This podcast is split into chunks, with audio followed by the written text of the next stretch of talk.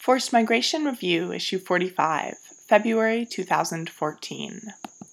Environmental Stress, Displacement, and the Challenge of Rights Protection by Roger Zetter and James Morrissey.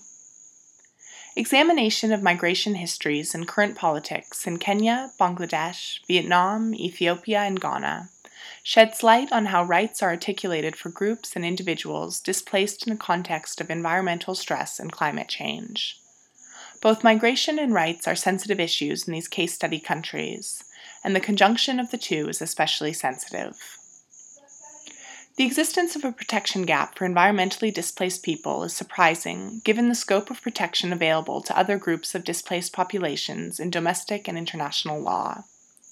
However, it may make little sense to privilege individuals displaced by the impacts of climate change or other forms of environmental stress over other involuntary migrants moving for a variety of reasons who are similarly outside already well established categories, or conversely, for whom there is established protection apparatus such as the guiding principles on internal displacement. And note 1.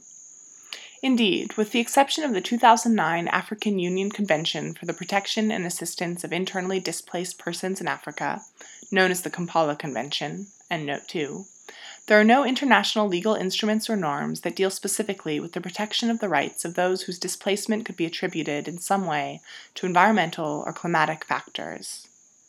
Yet the countries of our study have not applied these instruments to the situations of displacement related to environmental change.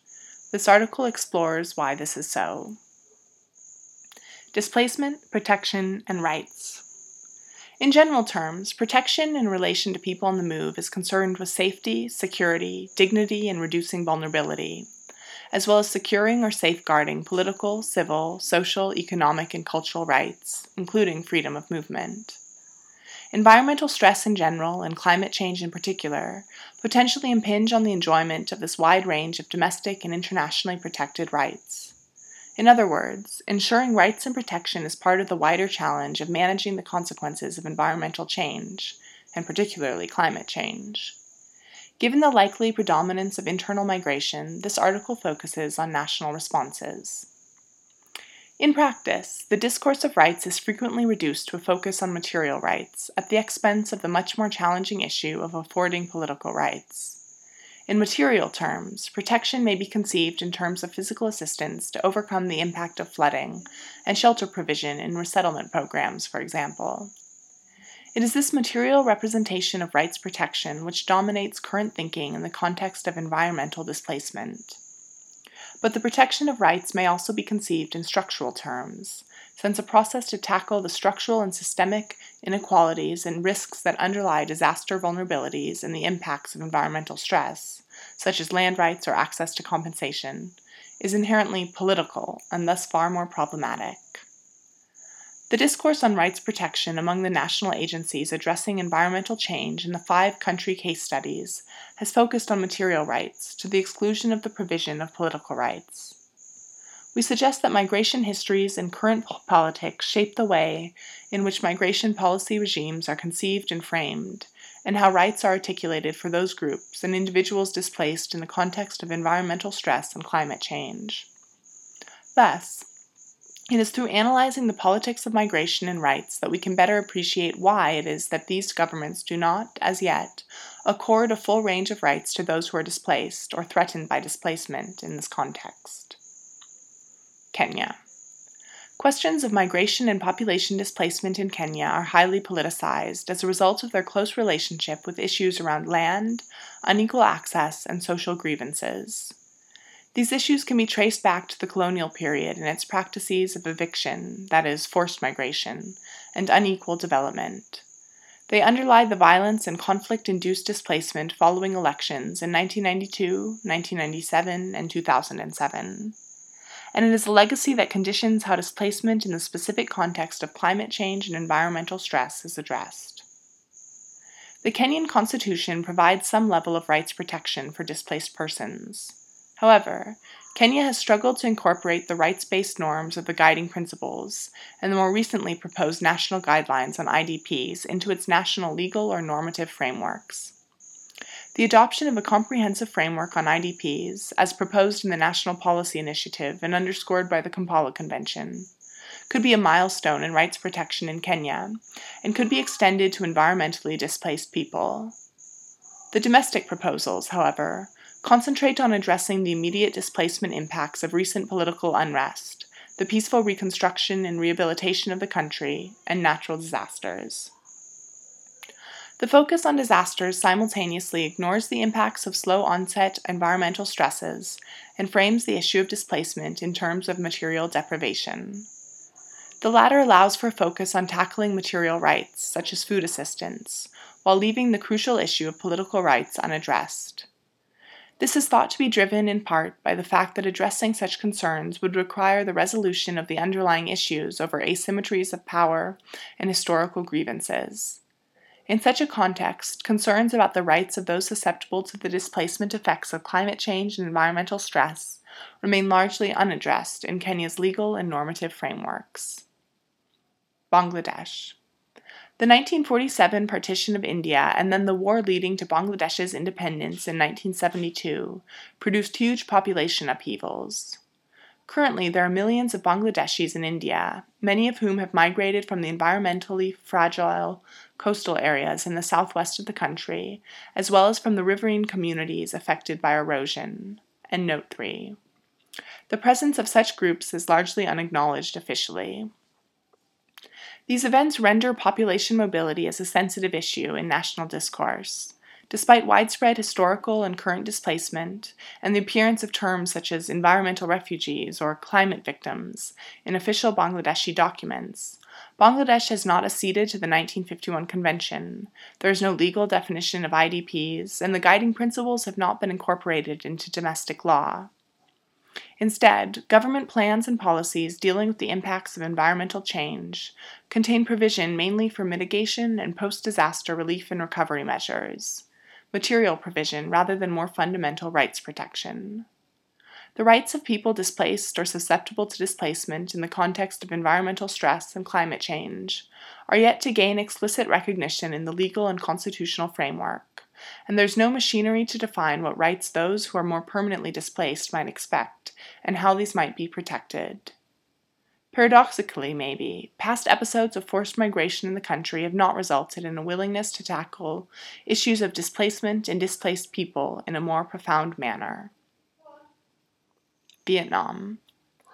The dominant contextual feature shaping Vietnam's national policymaking on the rights of groups displaced by environmental stress remains the dynamic surrounding the operation of its centrally planned economy.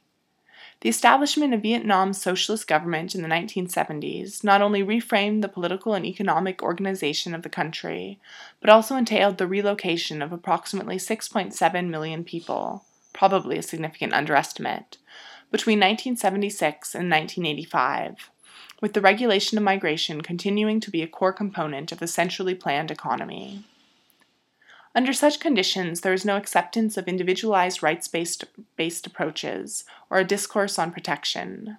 The government has come to interpret displacement as a reactive and uncontrolled process, in contrast to its proactive relocation strategies and regulated migration policies, which relocated about 6.6 million people, about 8% of the population, between 2004 and 2009.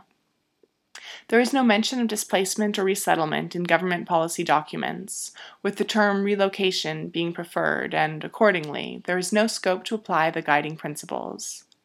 The state's view on spontaneous, unmanaged migration is reflected in the invisibility of unregistered migrants in the state system, and therefore the question of rights does not arise. Yet, Migration in the country is expected to increase with the number of spontaneous migrants increasingly significantly under growing environmental and economic pressures. In this context, the government is implementing planned resettlement among a large number of households currently living in the most flood prone parts of the Mekong Delta. Thus, in Vietnam, climate change appears to be mainstreamed as a developmental but not a humanitarian policy concern, certainly in comparison to the other case study countries. With the scope for political engagement being so severely constrained in the country, the focus remains on providing material rights to the exclusion of political ones. Ethiopia. The Derg government, 1976 to 91, used a major drought in the 1980s to justify large scale, violent, in effect forced, resettlement strategies. Since such strategies were principally aimed at countering the efforts of insurgent forces rather than securing livelihoods for individuals experiencing drought, the lasting impact has been to arouse popular suspicion of relocation programs as a means to address environmental problems. As a result, the current government's approach is to focus on the provision of relief to environmentally stressed areas and on transforming livelihoods so as to reduce the imperative to move in the first place. Such efforts, however, have focused on the provision of material goods, which have been tied to political compliance with what is, effectively, a one party state. The government does not use the term IDP and has not implemented the guiding principles. Although Ethiopia is a signatory to the Kampala Convention, the government has shied away from international agreements on human rights, which could be used as a benchmark of its failure to meet its obligations to its citizens and thereby undermine its claims to legitimacy. The positive elements of expanded social protection for and efforts at ensuring the material well being of all migrants in Ethiopia, including those responding to environmental stress, should be viewed with caution, the institution of such material rights may well come at the expense of political rights. Ghana. Ghana has a long history of hosting refugees from the region. During colonial times, land expropriation and the resultant forced displacement and relocation of populations were significant. While there has been some episodic and small case refugee and forced internal displacement in Ghana, present day internal movement is strongly linked to colonial and post colonial politico historical determinants and has been absorbed into Ghana's social and economic fabric, thus rendering it far less politically sensitive than in the case of Kenya and Ethiopia, for example. Accordingly, it has limited political saliency. The discourse in Ghana focuses on reconciling environmental pressures with socio-economic priorities in order to achieve sustainable goals of national development, rather than on population displacement. In this regard, Ghana too could be said to be adopting a developmental rather than a humanitarian response. This is not to deny that the issue of migration itself is a pressing one rural to urban migration, farmer herder conflicts in the transition zones, the displacement impacts of ecological degradation in the sub Saharan north and tropical coastal south, and growing acknowledgement of the potential impacts of environmental stress and climate change on population mobility are all present. Displacement induced by environmental degradation in the northern regions of the country and the coastal belt are already showing up in the emerging problem of whether the rights of those currently affected will be protected, and if so, how. However, migration and displacement issues are not yet linked to rights concerns, and there is no rights protection architecture of norms and instruments dealing with population migration. In the case of people displaced by natural hazards and disasters, there are provisions under the 1996 National Disaster Management Act, which could, in principle, be extended in order to cover people displaced by slow onset events such as climate change, and thus invoking provisions of the National Disaster Management Organization. However, there is little evidence that Ghana seeks to implement norms set out in the guiding principle, and it has signed but not ratified the Kampala Convention. On the other hand, as a member of the Economic Community of West African States, it does accede to the regional migration initiatives which support relatively free population movement, a potentially significant mechanism as sub Saharan environmental stress intensifies across the region. Conclusion Episodic migration histories, the complex political milieu within which migration sits, and the unwillingness to engage with migration as an arena of public policy constitute both the backdrop to and an explanation of the reluctance of the governments to develop policy frameworks which would effectively tackle the current and future population displacement impacts associated with climate change and environmental stress. Resistance to engaging with the politics of and policies for migration is underpinned by the reluctance of these countries, combined with different manifestations of weak governance structures, to address human rights issues. This is revealed in the reluctance in these case study countries to develop legal and normative frameworks to protect the rights of migrants in general, and specifically in relation to environmentally displaced people. The protection of rights in the context of environmental stress is appropriated essentially in terms of material rights, for example, restoration of livelihoods and resettlement to safer ground. This enables governments to acknowledge material needs while subverting the structural challenge of affording political rights, empowerment, decision making, and full participation in resettlement schemes, for example.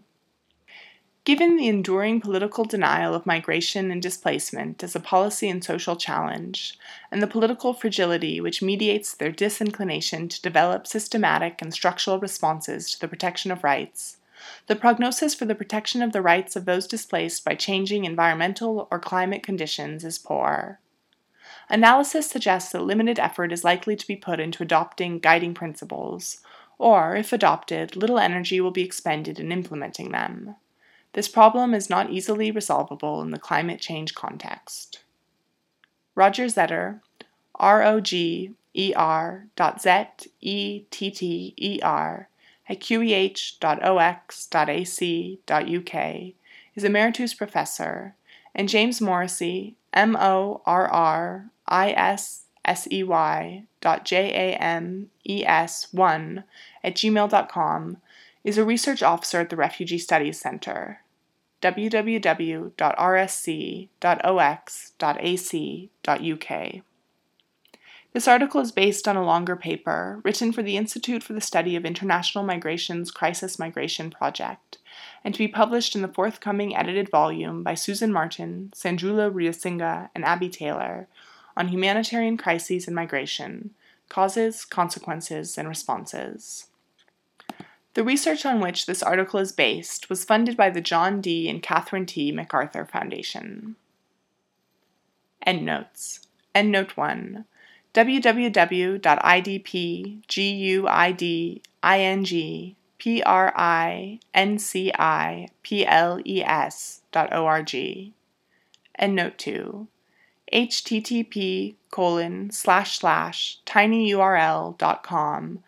slash capital K, lowercase, A M P, A L A, capital C, lowercase, O N V E N T I O N. And note 3. See articles by Siddiqui and Boise.